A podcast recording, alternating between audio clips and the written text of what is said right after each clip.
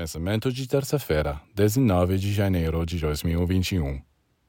Um mestre, um iniciado, tem fardos enormes, mas eles não são emasgam, pois os fardos espirituais não são pesados nem incômodos. Se você quer espalhar luz no mundo, aparentemente você está se sobrecarregando, mas na realidade está ficando mais leve. Por quê? Porque a natureza da carga é diferente. A natureza divina e espiritual de certas cargas, em vez de esmagá-lo, levanta você. Portanto, tudo depende das cargas que você aceita. Qual é a natureza delas? Tomemos o exemplo de um bloco de pedra.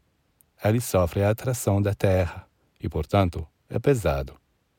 Mas se você afastá-lo o suficiente da terra para que ele escape de sua atração, ele não pesa mais. É leve até flutua.